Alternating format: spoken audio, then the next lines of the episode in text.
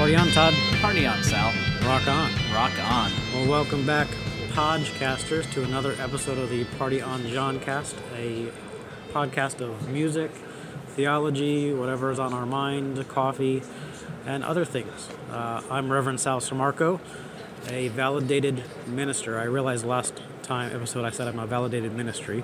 I'm a validated minister in the Presbytery of Newton, the P C U S A, and the validated ministry of chaplaincy. There's a whole lot of validation there, isn't there? I need validation all the time. Well, uh, I am the rockin' Reverend Todd Laddick, uh, an ordained elder in the United Methodist Church of Greater New Jersey. I serve a congregation in Newton, New Jersey, uh, on higher ground from Sal. Rock on. Rock on, man. And we actually have a guest with us. We're on location this episode, and we have a very special guest with us, uh, someone I've known for many years. Uh, well, I'll let Bill tell how we met. Well, thank you, Sal. Hi, my name is Bill Vila. I am not an ordained clergy. I am an ordained bus driver. Yes. But I'm also a musician, actor, playwright, and stage manager. I've worked in theater. I've worked on. I've worked as a church musician, so that's also how I know of Sal. Um, and I'm also, like I indicated, a bus driver, but not just a bus driver. I am a long-distance bus driver, which means I do not every two, three blocks and stop. I do every two hundred twenty-five miles and then I stop. Um, and I've been doing that for about twenty-three years. And Todd, we just met, so it's a pleasure meeting you, sir. Pleasure meeting you, too. May God bless you and keep you. I just committed a great sin. I apologize. Don't worry. I didn't see it. Did you see anything, Sam? I didn't see anything. Exactly. That's what I thought. And I've been looking forward to this podcast for quite some time. So Excellent. Thank you very much for having me. Yeah, it's been great. It's great to have it's you. Good to have you. Um, and I've been looking forward to it, too. Um, and uh, so it is exciting to be here. And where is here right now, actually? So we are at... Is it Hoboken Cigars? Yes, we are in Hoboken Cigars in the hamlet of Hoboken, New Jersey. A small little town on the other side of the Hudson River, directly across from Manhattan. So we like to, or at least I like to refer to Hoboken sometimes as the sixth borough of New York City. And that might be offensive to some New Jerseyans, but I'm a New Yorker born and bred, so A, I don't care what you think. And B, more importantly, since Hoboken, New Jersey has a subway that connects from here to Manhattan in less than fifteen minutes. My ideology is that if a city has a subway that close to New York City, it's part of New York City. So yeah. Therefore, Hoboken is the unofficial sixth borough of New York City. Who am I to argue? My favorite team is called the New York Giants, and it's nowhere near New York City. I mean, it is, but it isn't. That's another story entirely. Yeah. Yeah. So we are in Hoboken. Uh, Hoboken is also a popular spot for many northern New Jersey young adults to come and to uh, to imbibe because it's cheaper than New York City. And it's trendy. And it's trendy, uh, given the fact that we are seeing lots of Saint Patrick's Day revelers outside. True. Getting drunk. Including True. myself, because yeah. I am aware that today, oh, by the way, as this is being broadcast or recorded, uh, today is the first full Saturday in the month of March, and that means in Hoboken today is Saint Patrick's Day. That's right. Or as a person of a certain age like me would call it, amateur hour. Amateur hour. But because I have, um, I have a certain investment in sporting my greenery. Uh, and also because my husband is also Irish, I'm of the opinion that I'm going to celebrate Irish culture just by sporting my green. So I have my green tie, I have my, my lucky pin, I even have my scarf of Ireland. There it goes. And I think I have the logo. There it is. There so rock on. Yeah. Uh, it also provides a certain amount of security in that when the young folks start looking at me and they see all the green, they go, hey, rock on. And I'm like, okay, fine, good for you. Have a good time. Don't drink too much. And don't, like, don't act like a... Well, I'm not going to say that. But you knew, I, you knew what I was thinking. I knew right? exactly. Sal, I know you thought I was thinking. But I love the color green anyway, so it's nice to wear when it's appropriate and when it just seems fitting. And today seems fitting. Yeah, it's very fitting. Amen. And darn it, I didn't. You didn't get the memo, Todd. I didn't get the memo. I, I missed a lot of memos this yes, morning. Evidently. But, um, you know. I forgot to also say, I'm wearing my Be Kind Mister Rogers t-shirt. Oh. Very cool. That's nice. But y'all need Jesus. We do. I wish I had known you were going to do that. I would have worn my... Well, I actually do have a pin of Pittsburgh, but I have a pin of Mister Rogers as well. And the trolley. Nice. I didn't wear that today. And for those who are listening to this, uh, I said y'all need Jesus because that's what my T-shirt says. Y'all need te- y'all need Jesus. So that's so, where we are in this so neighborhood. That, that's where we are. Um, which brings us to... Oh, this brings us to... our Hebrews segment. Hey guys. Hey Sal. How do you know that Jesus likes coffee? How? He wrote about it in the book of Hebrews. Ba-dum. Every time. That's, that, folks. that that is about as old as my uh, as my uh, most excellent music uh, scream is loud. Yes. Yes. So that brings us to what we're drinking. Um, I'm drinking a Starbucks uh, Nitro Cold Brew with sweet cream. Going a little different today. Um, what are you drinking, Tom? I am drinking a Once Was Hot um, uh, Grande Pike's Place roast uh, black coffee. Because I figured, well, I always drink black coffee, but I figured instead of getting a latte, we're smoking cigars. I gotta go bold, bold. Mm-hmm. When I, when when, um, when Bill here asked me what kind of cigar I wanted, I said strong and spicy. Surprise me. And I think you'll find that he will be surprised. Now, unlike Todd, Sal likes his cigars mellow. Yeah. And I don't. I'm a drink, mellow guy. What kind and of I don't personally drink coffee because I'm a morning person by design. So anything else to turbocharge me might be a mistake because uh, I might irritate more than a couple of people in the morning that way. But so purposes of today, I'm just drinking water. But I do have my cigar. And I tend to smoke them strong, full-bodied, and Maduro because uh, that's what kind of balances me out. But uh, for Todd's purpose, we are both smoking the same cigar. We're smoking uh, L F D, La Flor Dominicana, Double Ligero. It is a full-body Maduro cigar. Both are on the fifty gauge, which is a kind of a wide cigar. Not overtly huge, but strong, full cigar.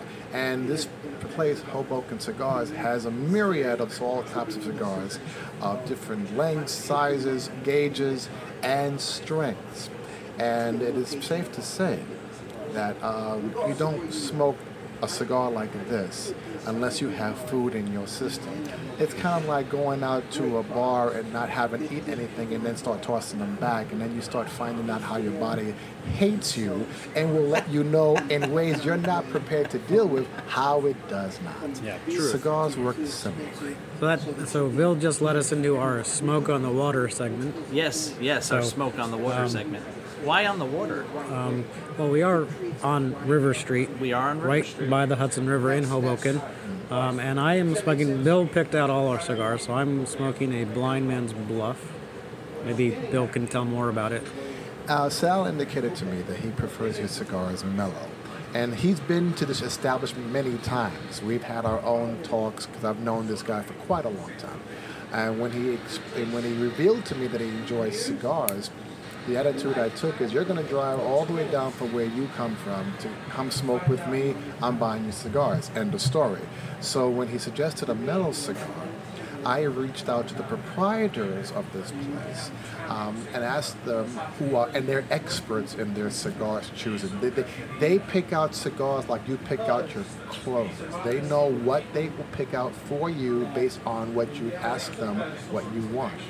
So I wanted something nice and mellow.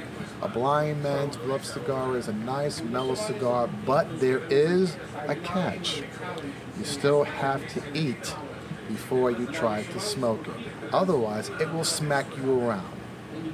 Whereas the ones that Todd and I are smoking, well, it's Maduro. By design, you kind of have to eat something, because I don't care how of a disposition you possess. It's going to hurt you. It's going to smack you around no matter what. Exactly. Yeah. Just prepared to get your ass handed to you. That's right. Yeah. Oh, we can say ass? Cool. Oh, we can say, oh, ass. We can say whatever you want. Oh, yeah. Good, yeah, good. Worst comes to worst, we bleep. Good. The filters have come off then, ladies and gentlemen. So hold on to your hat. It's going to be a hell of a ride. All right, so that's what we're smoking. Well, why don't we actually go ahead and light our cigars? I think we should light our cigars. And I'm yeah. going to help you with doing that by... Okay. I'm going to uh, put this down. And I'm going to walk over to their lighter. And while they do this, I'm going to do this. Okay. I'm going to light my own myself. I don't know if you can still hear me or not. Um, Todd, thank you very much. This device over here, believe it or not, is a, is a lighter. But it goes back to uh, nineteen forty. These lighters go back to nineteen forty. Yes, yes. So, unlike most lighters where you can just click and light, you have to pull this arm back and lights the filament. And then at that point, you can light up. So, lighter's up.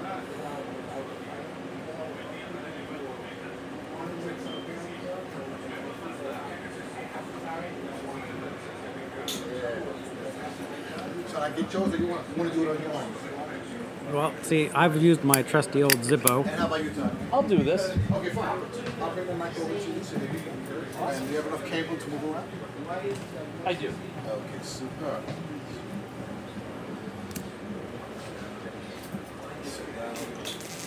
There you go.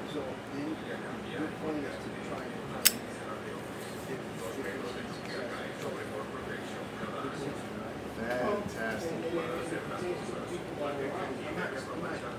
That's the narrative. I'm not worried about it. It's one of those cigars that you have to give it a little bit of time to, but once it starts to kick, it's like a diesel engine. It won't turn on right away. And yes, I do see your point about how being close to your beard might be a concern. Could be a concern. Yeah, it, it almost could have been a moment ago, but that was fine.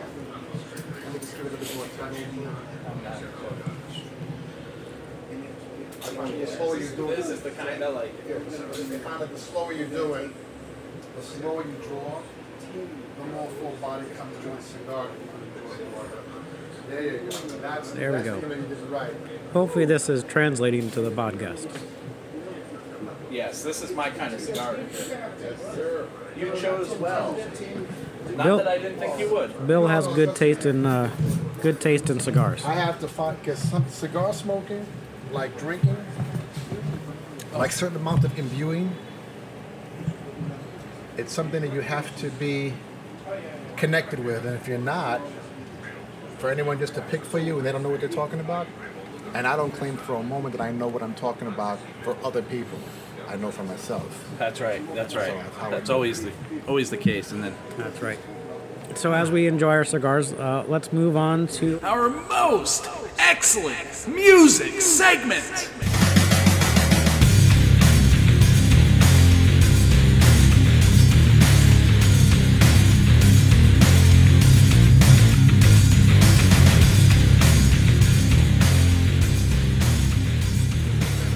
Pretty shocking every time. Wow. Yeah, Bill's face said it all. I just turned all different color. um, so, uh, so this is where we talk about whatever music we're listening to. It doesn't. It, it started out as the most excellent metal music. Right. Uh, it's now just most excellent music. Uh, I'll go first. Um, uh, I've been listening to an album by Van Halen. Uh, Van Halen three.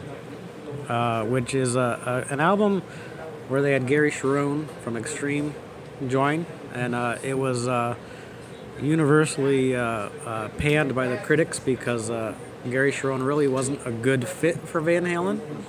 Uh, musically, the, the album musically, Van Halen wise, is great. It's still a, it's Van Halen. It's the technicality, the virtuosity. It's all there, but just Gary Cherone was not a good fit for that album. So I was listening to, they have a song on it called Once. I gotta find the uh, the lyrics. All right. Here we go. So it's it's it's it's a different sound for Van Halen than that most people are used to. Even though, even after, um, you know, it's not a David Lee Roth sound. It's not a Sammy Hagar sound. It was definitely a different sound for them, a, a deeper, more reflective sound. But it was good. So this song is called "Once." Um, once embraced, can't ever be let go. Once revealed, can't ever not shown. Once believed, can't ever lose faith. Once shared, can't ever be separated. Um, once born, can ever not be conceived. Once present, can ever be past. Once first, once can ever, never, not ever last. Returning home of the prodigal, holding the intangible. To believe in a miracle, believe it. Can you believe it? Have you ever been touched? Once, really touched? Could it ever be too much? Can you tell me? So, the assurance only hope can bring with a conviction of the unseen. See, it's greater than everything. See, oh, can you see it once? So, it's kind of a spiritual song without being spiritual. Yeah. And I think that's probably why critics panned it. But I liked it. Well, you know how those critics are. Yeah. They know everything. Yeah, they do. So that's my most excellent uh, selection. How about you? Who wants to go next? Me? Okay. Um, so I have been on such an Evanescence uh, kick. Uh, there's something about metal and Amy Lee that just is awesome. And um, this song Tourniquet uh, off of their first album, Fallen. Um, first off, the entire the entire album of Fallen is just uh, phenomenal. I was telling Sal on the ride down here, I, I don't think there's a single filler song on that entire album. It's just like all like just awesomeness of uh, Evanescence. Um, but for me, like, I um, really love this song Tourniquet because, as I've shared before, and Sal and I both have been open about this, like, I have suffered my whole life with depression and anxiety. And um, so when I read these lyrics, this is kind of, I see myself in them uh, to a degree, and I, I think this has been my relationship with God in a lot of ways. And I would say um, that this is really, to me, a twenty-first century psalm. Like, this is if this if the psalmist could have thought ahead to what Evanescence sounded like, they would have written this. So um, so the lyrics are, I tried to kill the pain, but only brought more, so much more. I lay dying, and I'm pouring crimson regret and betrayal. I'm dying, praying, bleeding, screaming. Am I too lost to be saved? Am I too lost? My God, my tourniquet, return to me salvation. My God, my tourniquet, return to me salvation. Do you remember me? Lost for so long? Will you be on the other side? Will you forget me? I'm dying, praying, bleeding, screaming. Am I too lost to be saved? Am I too lost? My God, my tourniquet, return to me salvation. My God, my tourniquet, return to me salvation. Um, my wounds cry for the grave. My soul cries for deliverance. Will I be denied? Christ, tourniquet, my suicide.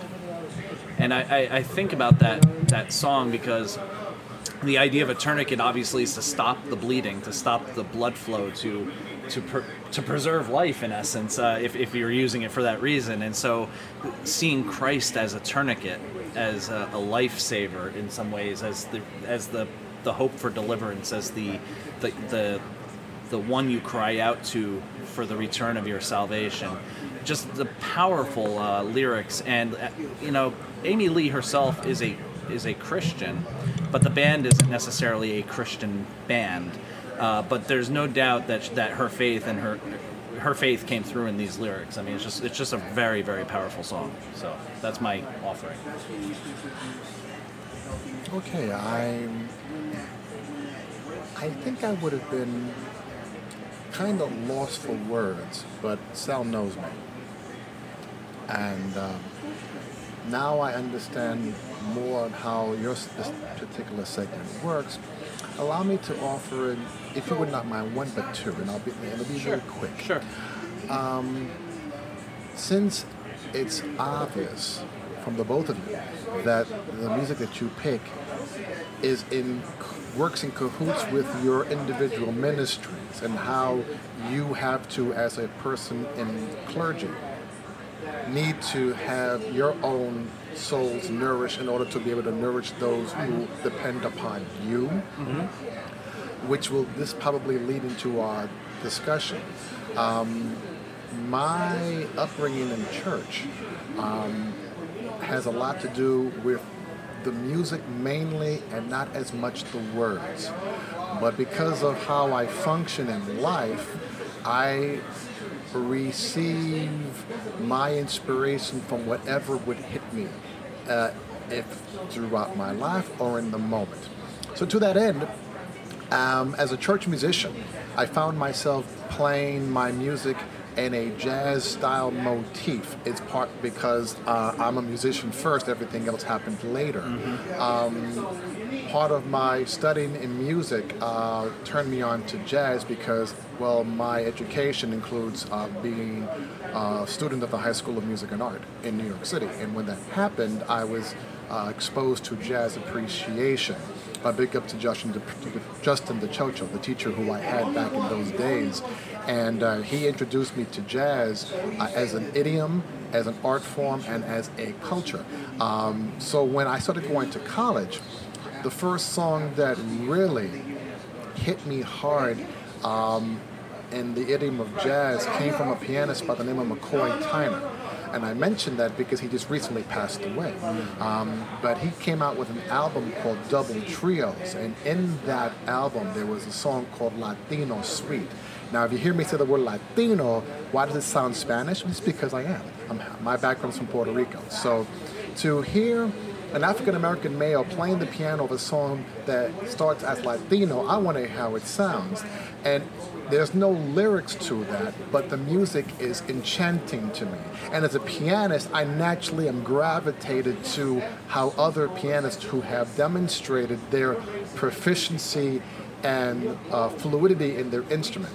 And bottom line, the dude kicked ass. So that being said, uh, that's the musical component that I can bring to the table. But as far as lyrics is concerned, also know I am a child of the eighties and nineties. Hell yeah. So my music um, and uh, my music that I embraced was uh, a lot of rap, hip-hop, house music especially. And, um, well, there was this group, and they're no longer around. And if I'm wrong, someone correct me. But um, there was this group back in the nineties that I used to listen to from a lady. Her name was Lisa Velez. Mm-hmm. You may not know her real name, but you may know her from her other name, Lisa Lisa, and her crew was called Lisa. The Cult Jam. The Cult Jam. Yeah. And they had a song in the nineties that pretty much encapsulates how I conduct myself in life. Mm. And I'll read you those lyrics because they do exist. Um, and actually, the song is called Let the Beat Hit Them. Also, it, so the lyrics go a little something like... I'm trying to do this without having to stop. Okay, I'm going to have to stop. Okay. The lyrics go something like this. Let, in order to play with this record, you must tune your bass to up. Let the beat hit them. Let the music take control. The beat goes round and round and up and down, and let the beat hit them. Got to learn to let go. Mm. Amen. And that's pretty much how I conduct my life. Amen. Amen. Wow. So that was our most excellent music segment. That was a most excellent, most excellent music segment. Ex- it was. Excellent. Excellent. Party uh, on. And, and, uh, need, us, need we remind our, our listeners that we... named specifically named this uh, podcast off of two of our most excellent inspirations, uh, three really, uh, yeah, uh, well four maybe if you count Garth. So Wayne, Garth, Bill, and Ted. Woo! Excellent. I'll smoke to that. Amen to that, brother. So that's our most excellent music selection. So uh, let's move on to our actual main topic for the recording, um, which is um, without setting ourselves on fire. um, which is uh, Sabbath. Sabbath? Bloody, Bloody Sabbath. Sabbath. So uh, the last time Bill and I were together here at the at the cigar shop, we kind of had a conversation, and I said that would be an awesome subject for our podcast, which is the idea of Sabbath, but more specifically Sabbath for those who are clergy or folks who are called to vocations or ministries that preclude them from actually going to what everyone associates as Sunday Sabbath or worship. So how do we how do we rest? How do we worship? How do we find Sabbath when the three of us can't necessarily take Sabbath on Sunday? And uh, for those of you who may be Seventh-day Adventists out there, uh, for Saturday. Those of you who can't worship on Saturday. Right. Yeah. Either way. Um, so my household is one of those households. Uh, unlike some clergy, there, there are many clergy I know who are clergy couples, where uh, both both clergy, both uh, in the couple, both people uh, in the household are are clergies and serve in different churches. Um, sometimes, rarely, they'll serve in the same church, but most of the time they're serving in separate churches. Um, in my household, we don't. I, I don't. We're not. Bernadette and I are not a clergy couple, but Bernadette is a nurse, and nurses uh, have to work uh, usually every other weekend, um, and uh, so so uh, uh, Bernadette uh, typically works. I, I think every Sunday. Um, But that allows her typically to go to church. But in the past, uh, when she was working at the hospital, there were some Sundays she couldn't go. And I had to, anytime I went to a church uh, to, to be appointed, one of the things I had to say is, you know, my, my wife is a nurse, and she will not always be in church, and that's just that. um, and the churches I've gone to have accepted that. I mean, they, you know, they respect the fact that she's a nurse. Uh, But it makes it hard because there are times when my wife would like to be at church for something but can't be because... Um, because she, she has to work, and and with our schedules being so all over the place, there's very little time for us to sit down and actually observe Sabbath. And for me, me, my wife is one thing because she, when she does go to church, she gets fed. I mean, that's that's that's you know her thing. I mean, she has to be on somewhat because she's in the church that I'm serving on, and she's the clergy spouse. But for me, I'm always serving, serving, serving, serving. And so I rarely get to actually sit and worship, which is a really weird thing. So when those opportunities do arrive, arise, um, I uh, I really enjoy them. And uh, so, yeah, it's it's really difficult to to find Sabbath. So what does Sabbath look like for you, Sal? Because you're a chaplain. Um, I haven't even talked about what Sabbath looks like for me, but we'll start with you. Well, it's... it's uh... And I'm a little different in that from Todd in that my ministry doesn't necessarily mean I have to be in church on Sunday.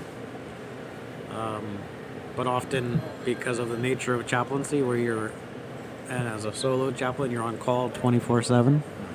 Um, there have been Sundays where I've been pulpit supply or, you know, gotten a call in the middle of church and I have to respond.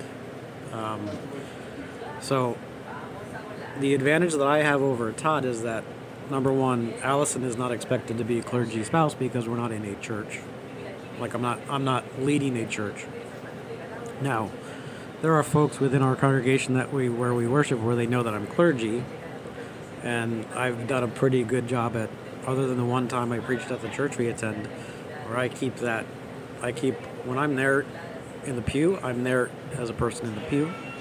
Uh, and Allison is there as a person in the pew, um, so my ministry doesn't get in the way of that unless I'm called off to something. Um, so I want to say that half. Don't worry about it. Don't worry about it. Don't worry about it. Half of my Sundays are spent with Allison in worship, but often I'm working seven days a week, six days a week, and I have to find times to just yeah, yeah. relax. Yeah, and uh, just so uh, those of you who are hearing background noise and all that, that's because we're in, a li- as you know, we like to be in a live place with live ambience, and so to our friends, if any noise comes across, it's okay. It'll pick us up more than it'll pick you pick you up. In fact, so. We encourage it, quite yeah. frankly, because yeah. we're not trying to make this into a uh, a, a, a sanitized yeah. studio environment. This is real life. Yeah. So uh, uh, there, let me tell you, there's this is one of the chillest places I've we've had the opportunity to sit and record. The last place we did was a bar, and uh, that was that wasn't as chill until the second Manhattan hit. Then it chilled right out. So, uh, um, so yeah. So, how about what's it look like for you, Bill? Because you are um, a bus driver, and as you said, you're not just driving buses from here to, you know, New York City and back. You're, you're driving hundreds of miles. I go all over. Yeah, and um, I did not realize this when before we met that your wife's a nurse. Yeah. My mother was a nurse. Okay. And, and Sal, with your permission, I may gravitate towards how we reconnected. Yeah, yeah. You, uh, you can, we can go into our background and how we met and reconnect and all that stuff. You can, I will. We yeah. can share. And I'll do what amounts to be a Reader's Digest version because it's a, it's a long, it's a long thing.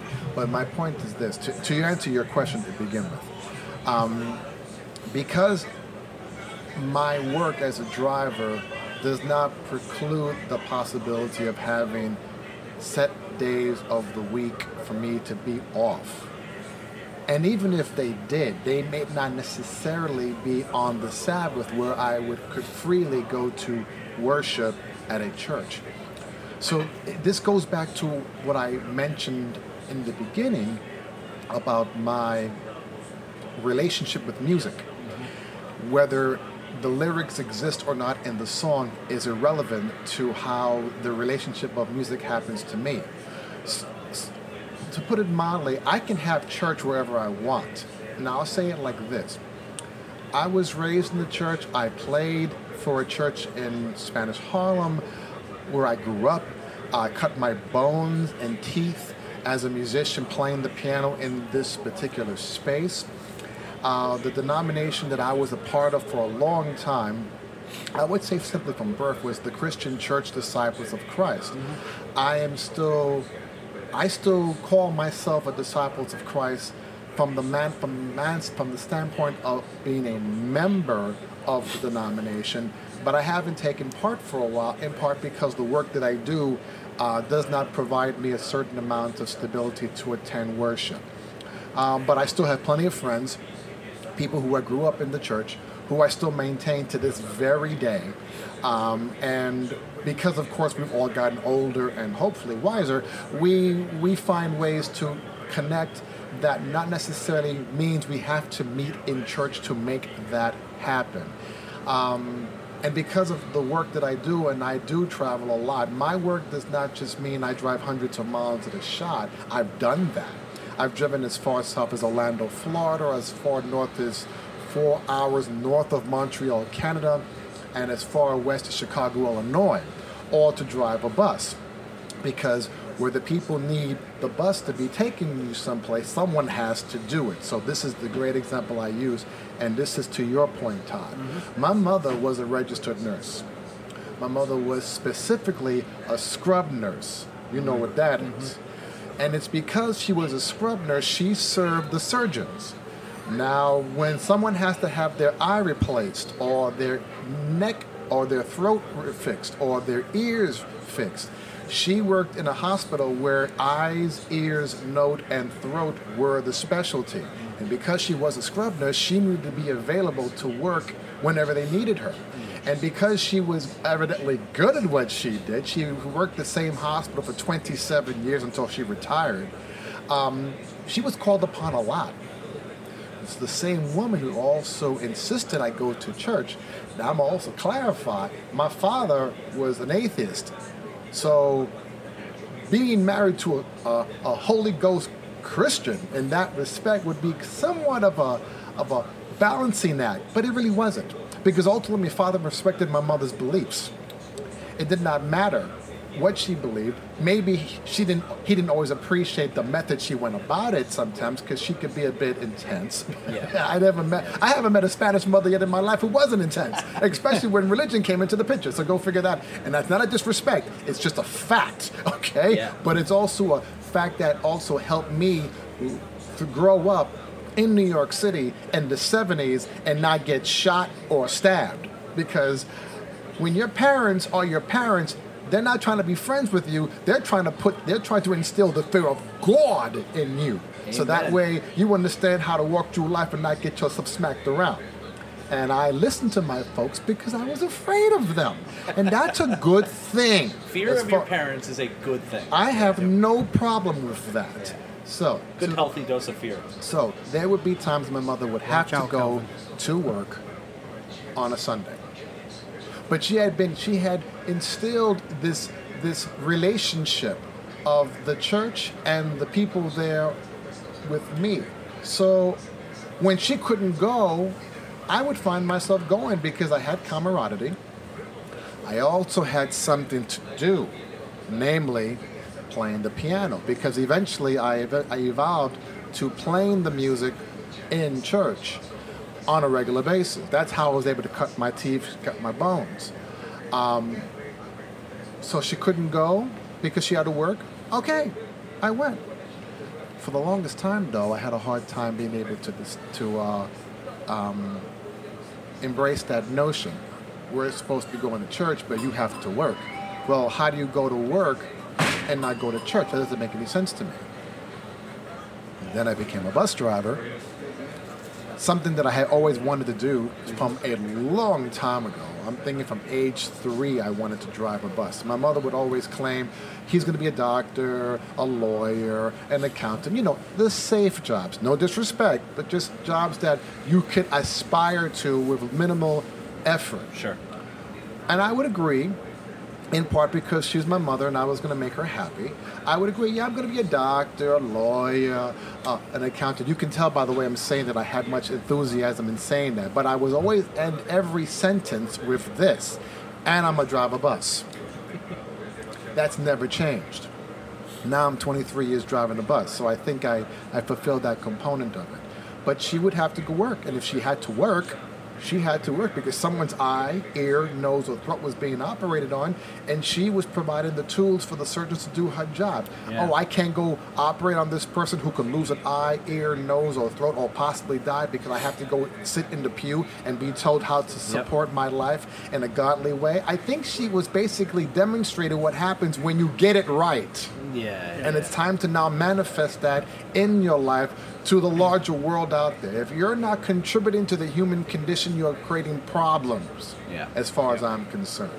So to be a driver of a bus in a city like New York, where most folks rely on public transit to get to where they're going to, regardless of the time of the day or the day of the week, yeah. explain me this. How are you going to get to church if you don't own a car? How are you going to get to your synagogue or to your mosque if you don't have your own personal means of transportation? Well, that's what this thing that comes down the street that's about forty feet long, about eight, eight, nine feet high, that can transverse the streets. Well, someone's got to drive that bus. Yeah. Well, as we like to say in Puerto Rico, presente. And that's the truth. So I bring that component to my work. It's not just me steering the wheel and getting the vehicle down the streets. It's about the lady who's traveling with her child to church. They live in the Bronx. The church is in Manhattan. They can't necessarily walk there. And if they could, maybe they would rather not. So they can use the time they need to get to where they're going to prepare themselves. Because worship is about preparation. Yeah, yeah. You just can't just go in and all of a sudden go into worship mode. You guys are the epitome of that. Because you just can't wake up one morning and say, okay, I'm going to be chaplain. We're going to play chaplain today. No, you still got to have your coffee, oh, get yeah. your mind right for it. If you don't yes. do these things to get your mind right, then you're going to be lousy in your job. Mm-hmm. That's right. Now, that being said, let me explain to you how it became for me, Sal and me, our reconnection. I've known this kid since he's seventeen years old. I it's met a long, Sal long, long time, long, long time ago, back at a decade called the eighties. I know, the eighties. Wow, bad hair. Anyway, uh, well, at least hair for me. I don't have it anymore. Yeah, Bill had hair when we met. I had a lot of hair back then. Well, I had enough. Enough to know that I had. I was older, but I was starting to look like I'm looking too old for my age. That's not right. Bottom line was, as Sal has mentioned, he's part of the Presbyterian Church. Back then, there was this conference that was done. I'm not sure if it's still done. No. But back then, there was a conference done called um, the Presbyterian Youth Council. And Silver, every Silver Bay Presbyterian Youth yes. Conference. And it took place at a camp, a Y M C A camp upstate New York in the Adirondacks called Silver Bay. On Lake George. And a mutual friend of ours, I'm going to give a shout out to her because she's the reason why we met. Her name is the Reverend Doctor Margaret Amer-Auger. She's living out of Austin. She's a professor of New Testament studies. And when I first met her, she was pursuing her MDiv um, at the Union Theological Seminary. And while she was pursuing that and also serving the Presbyterian Church in White Plains, New York, she brought to my attention the Youth Council, how they were going to meet up for a full week in June. And would I be interested in providing musical support to the conference? And I said, sure, why not? So I go. And as we take part, it turned out that I would be put to more duties other than just playing the piano, which in and of itself was a difficult task because I had to prepare all this music. But, you know, you come prepared for the job, then anything else comes down the line. So that being said, I was tasked to take part as a youth leader in youth groups that would meet up, discuss Bible, discuss uh, topics that were important to them as they were discovering themselves. And I was charged to lead a group, and each group was given their uh, their own name to choose from. Now, in nineteen ninety-eight, when I first met Sal, there was a musical that came out. It wasn't a musical. It was a, it was a play that came out in the city by John Leguizamo. It was his one-man show, and it was called Freak. And it loosely is about his life growing up in Jackson Heights, Queens, around the same time. He and I are the same age. And we share birthdays about a month apart from each other. And but by the time he was doing that play, he was already a monster. He was already a heavy player in the game. So he had the one-man show. He had these hats. They all said Freak. I brought my hat with me to the conference. And when it came time to name my group, I named my group The Freaks. And Sal and quite a number of people that he and I both know to this day, when I refer to them online, live, whatever, I refer to them, how you doing, you freak? And that's to this day. Now, why you know is that one important? Of my nicknames was? What was your nickname? Uh, it wasn't. It wasn't a nickname that was uh, that I necessarily liked being called, but it became who I am. Freak. Freak. Yeah, freak. Well, there you go. Karma is a wonderful thing, There's, isn't it? The spirit moves in wonderful ways. Fast forward to about seven years ago, two thousand thirteen. My mother served as a nurse until nineteen ninety, then she retired. Unfortunately, Alzheimer's got her and got her back. And the year she died was two thousand thirteen. We reconnected first through Facebook. Sal and I reconnected through Facebook. Facebook, in that respect, I thank God for that because without it, I don't think I would have made the kind of connections or reconnections that I have done in my life. My parents would have benefited from this if this had come out during their time when they were the most vibrant. It had came out for us, so I'm grateful for that. To that end, as my mother was, you know, slipping away, Um, we had to take her to New York Presbyterian Hospital because uh, she had broken her hip. Um, and when she was placed there, it was discovered by the staff that she was a nurse, so they kind of gave her special treatment. Sure. Sure. And uh, they put her in her own private room with music playing. And I spent time in there, of course, uh, let her know that I was there. Whether she recognized that I was there or not was really not the point. It was that I was there. And to be specific, what took place was I put a posting on Facebook that said that I'm at New York Presbyterian Hospital, I'm with my mother, and I'm sad. What I didn't realize that Sal had texted me on Facebook Messenger that I, he was in the hospital at the time. You were clergy. No, working that floor. I was working, working that, that floor, floor that day. That slipped by me. So I'm in the room with my mother, just being in the space, and all of a sudden I get a knock on the door, and this guy walks in, and you walked in, and you're in the way you walk in, Sal, uh, just being ready to be clergy. Mm-hmm. But I didn't know it was him at first. But when he walked in, I looked up and I said, I know you. And it hit me like a shot because I recognized it was Sal. I was like, what the hell are you doing here? And then it all got all put together. Hi, Look I'm at Kaplan you, Freak. It's Kaplan Freak. Exactly. But it was like it was like the universe saying, we got you. We got you. You ministered to Sal, he gets to minister to you. God works that way, man. And I'm like, mm-hmm. you know what? Bet that, because I needed it in the worst possible yeah. way. But this is what also happened. And he wasn't ready. He wasn't expecting this. Because even though I was in a lot of pain at the time, my mother was getting ready to die. There's no question about it. I'm a realist.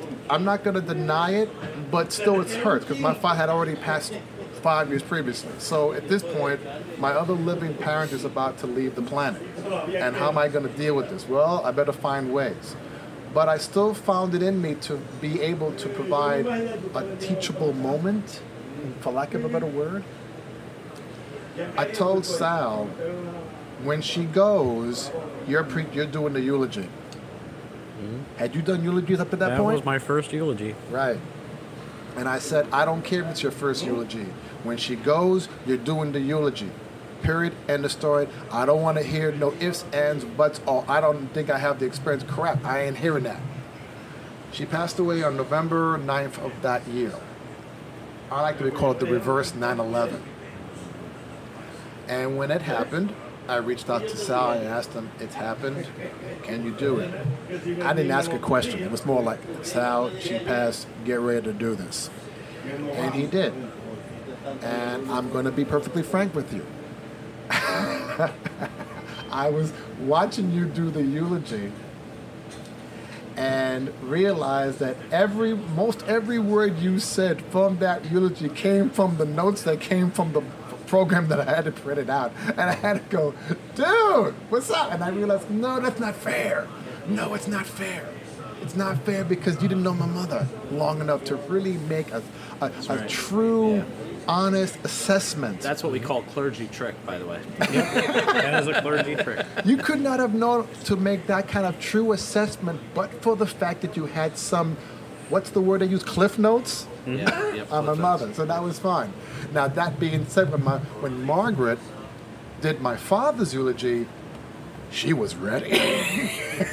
She was ready. She had she wrote a whole sermon about "You Bet Your Life" because apparently that was my father's favorite saying. Because there was a T V show back in the fifties and sixties called "You Bet Your you Life" bet your that life. Groucho yep. Marx. Yep.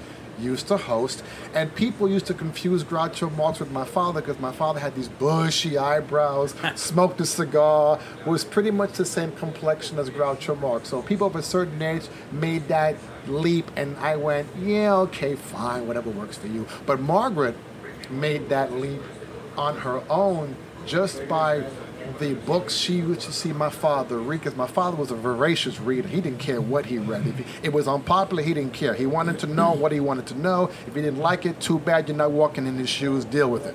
That was my father. My mother was of the of the opinion and of the of the of the strength and belief that she knew she wanted to serve God in the Christian tradition.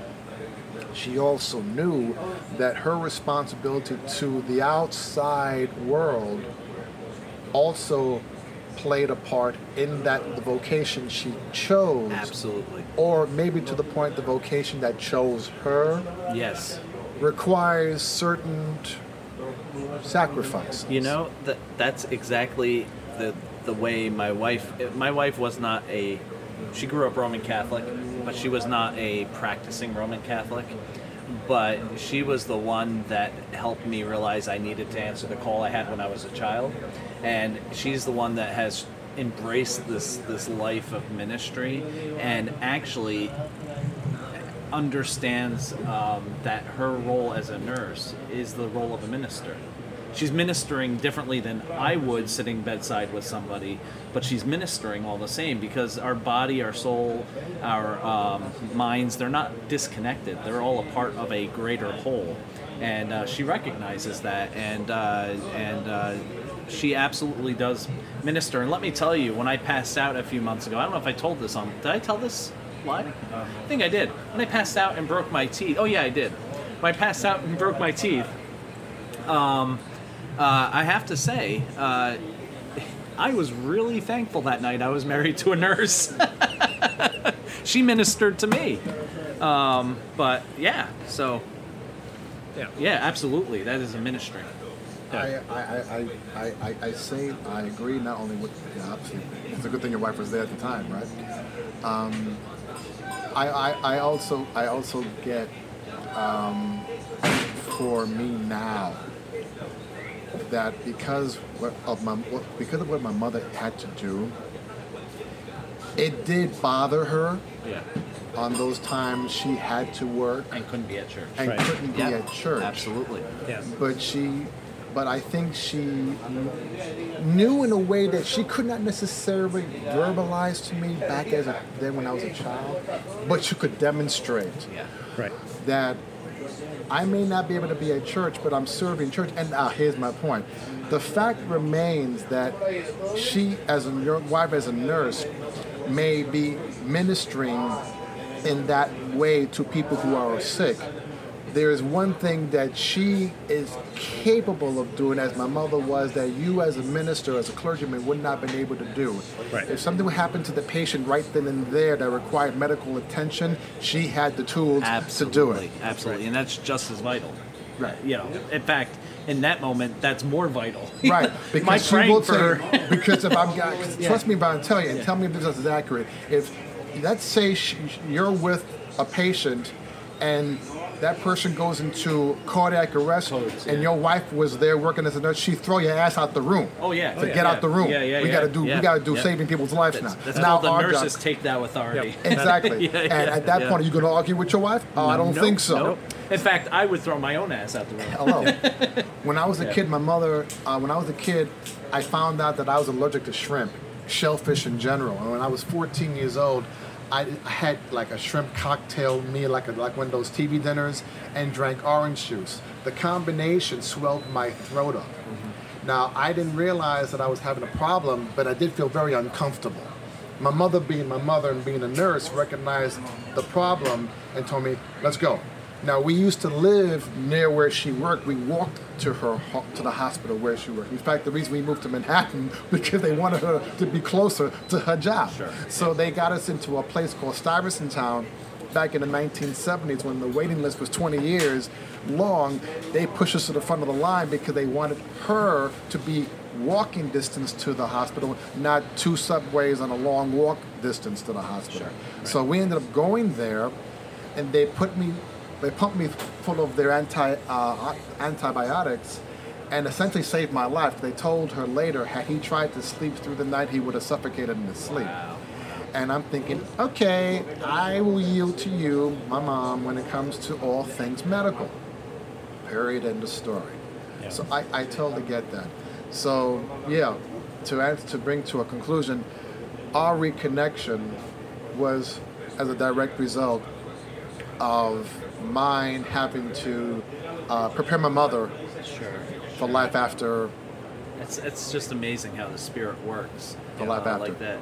Um, and if I had to do it over again, I'd do a better sermon for you. I think at this point you have a couple more years in the game yep. that might provide. Yeah, and a couple more cats that go along with it. I That's do. Another thing about you cats that I'm really digging. Both of y'all got the kind oh, of, I can't yeah. do ink personally because I'm also an actor. And actors, they, they, they get kind of...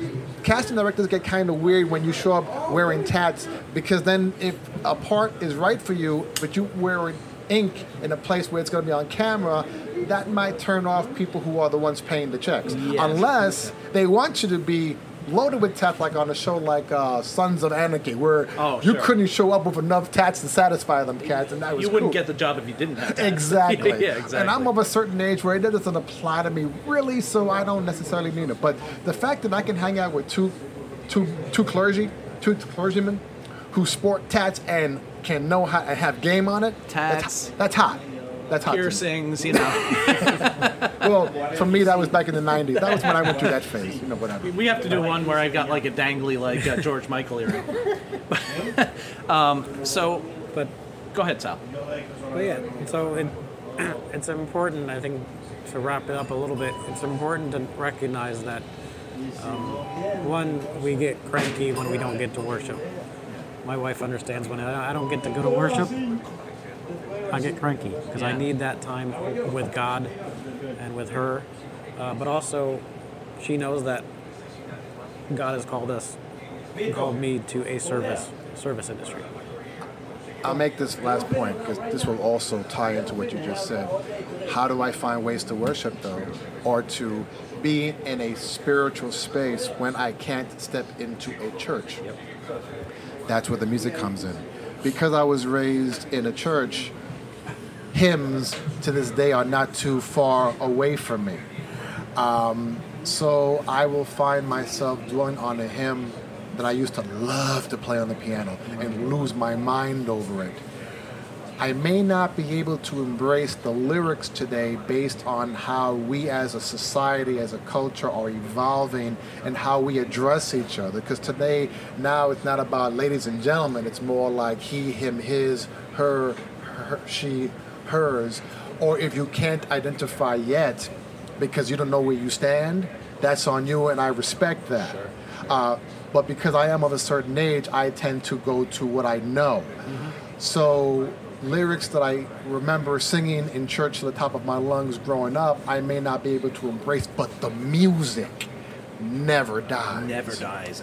I can listen to a song like um, It Is Well With My Soul. Oh, oh, oh I love that. Oh, that's a great one. Um, I can't speak to the verse, but I can speak to the chorus. It is well, it is well with my soul. It is well, it is well with my soul.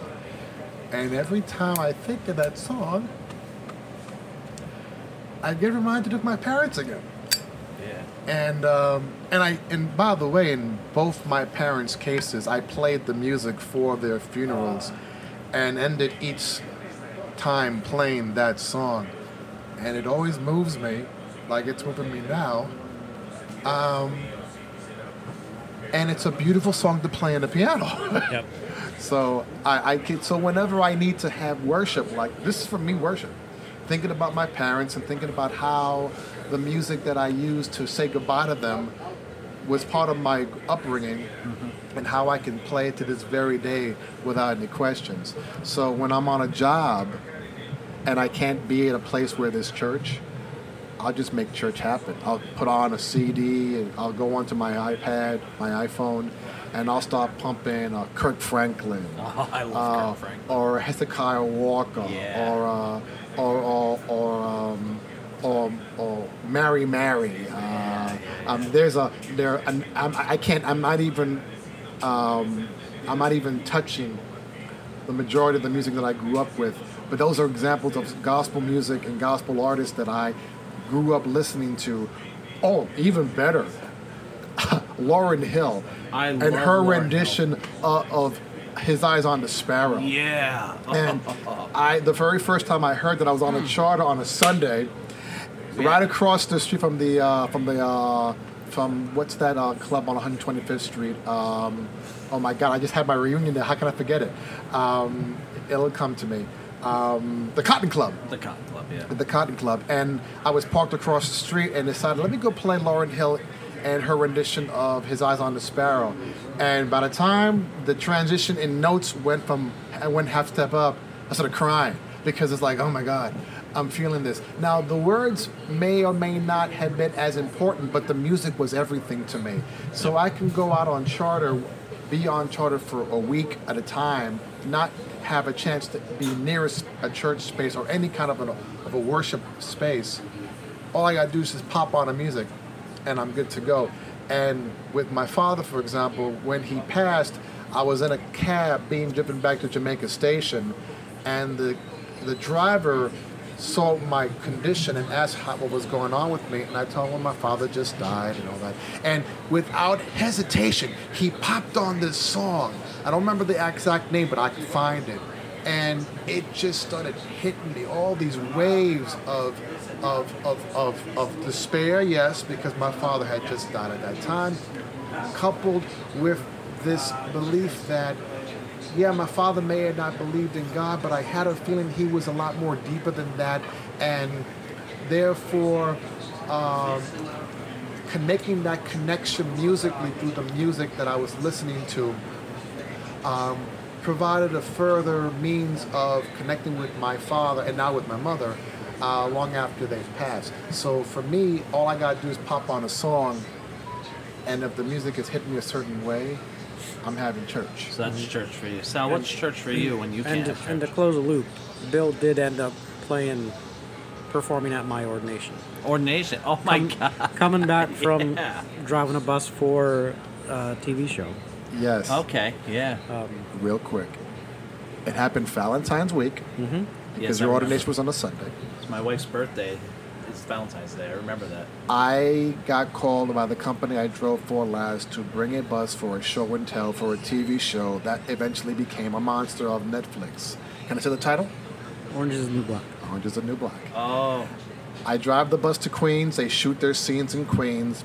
A week later, I get a call from my dispatcher screaming for me, Bill, you're going to Chicago at nine twenty-three. You're going to Chicago at nine twenty-three. I'm like, who is this? But he explained to me that they wanted that bus in Chicago.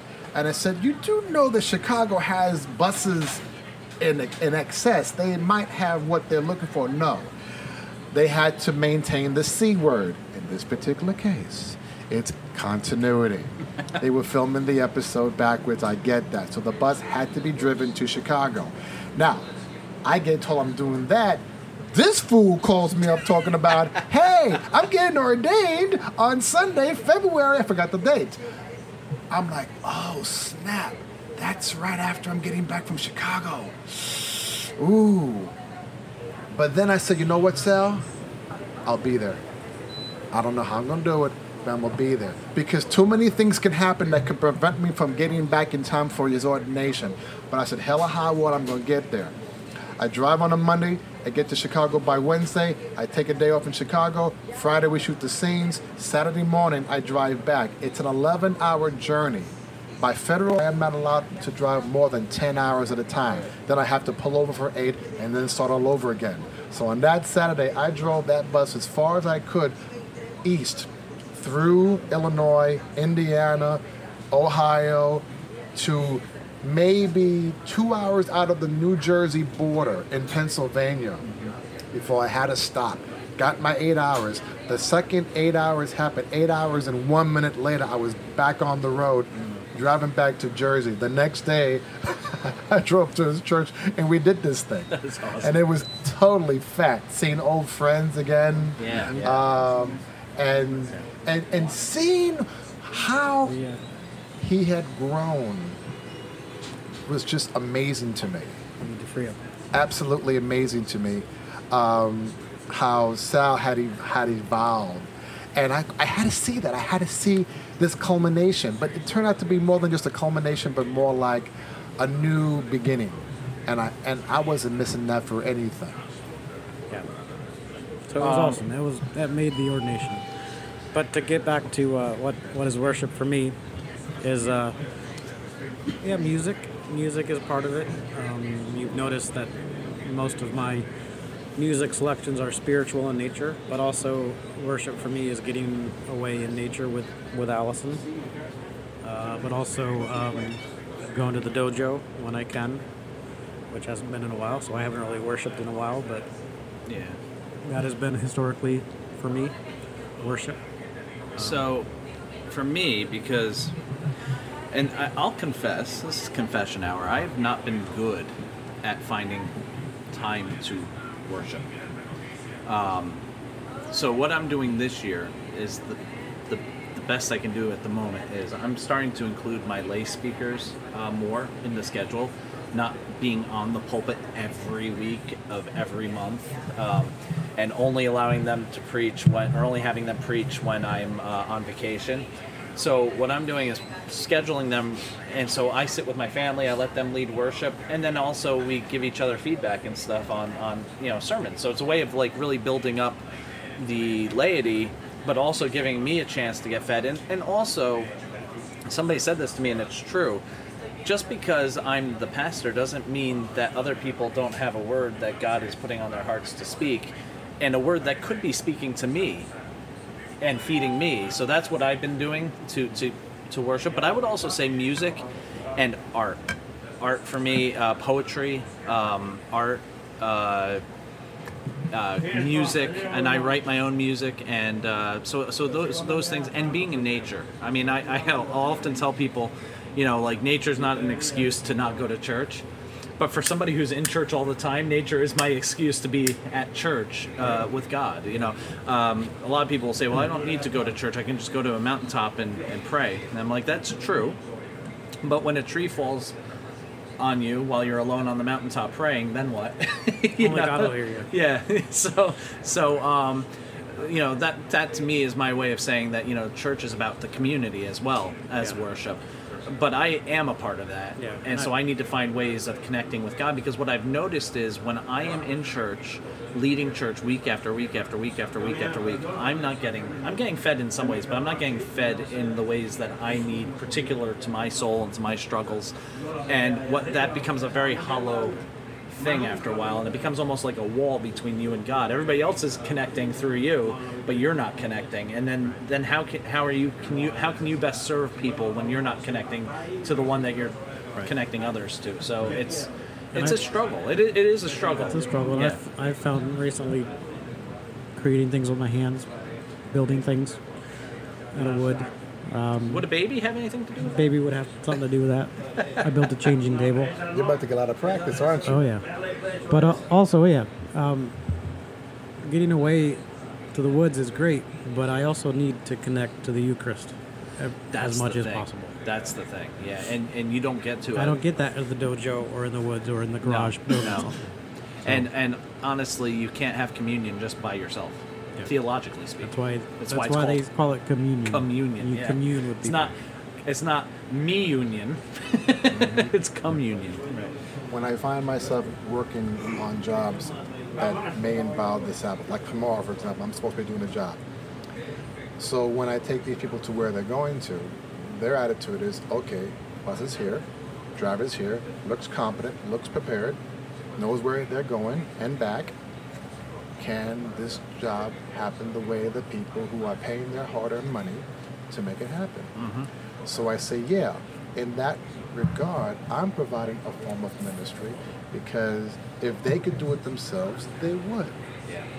Not that they can't, they chose not to because they know there's someone else yeah. who is better suited, better prepared, and is of the mindset to effectively provide the service needed.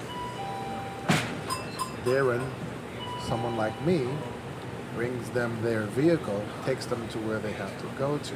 It provides a certain captive audience for me. It's like having a congregation of up to fifty-five people. Yes, yes. Um, a captive audience. A captive audience, yeah. if you will. Yeah. Which also provides another um, important, and I don't dismiss it as very serious component of my job. We all drive. We all know there are a lot of people out there that don't take their driving seriously enough to where they're focusing on the road. Yeah. And it's because I am aware of that as a professional. I have to take into account the quirks of other people's misbehaviors. But the fifty-five people behind me don't care about that. They're putting that task to me. Yep. So if that's the case, then my ministry is getting them there from one point to another and back safely as quickly as possible without incident, accident, or injury. And that's part of my driver's creed. So